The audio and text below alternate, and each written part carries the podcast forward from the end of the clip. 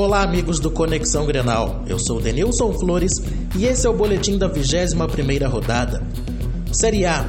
Na manhã de domingo, o time reserva do Grêmio recebeu o Atlético Paranaense e não saiu do empate em 0 a 0. Ao seu estilo, o tricolor tentou controlar a posse de bola, mas pouco criou, tanto que as melhores oportunidades foram do Furacão, seguradas por Paulo Vitor.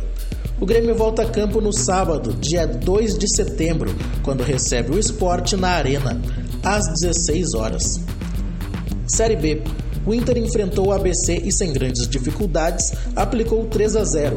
Os gols foram de Eduardo Sacha e D'Alessandro no primeiro tempo. William Potker, no início da segunda etapa, também marcou. Com a quinta vitória consecutiva, o Colorado reafirma o bom momento. Na sexta-feira, dia 25, o Inter recebe o Paysandu no Beira-Rio, às 21 horas e 30 minutos. Para o Conexão Grenal, Denilson Flores.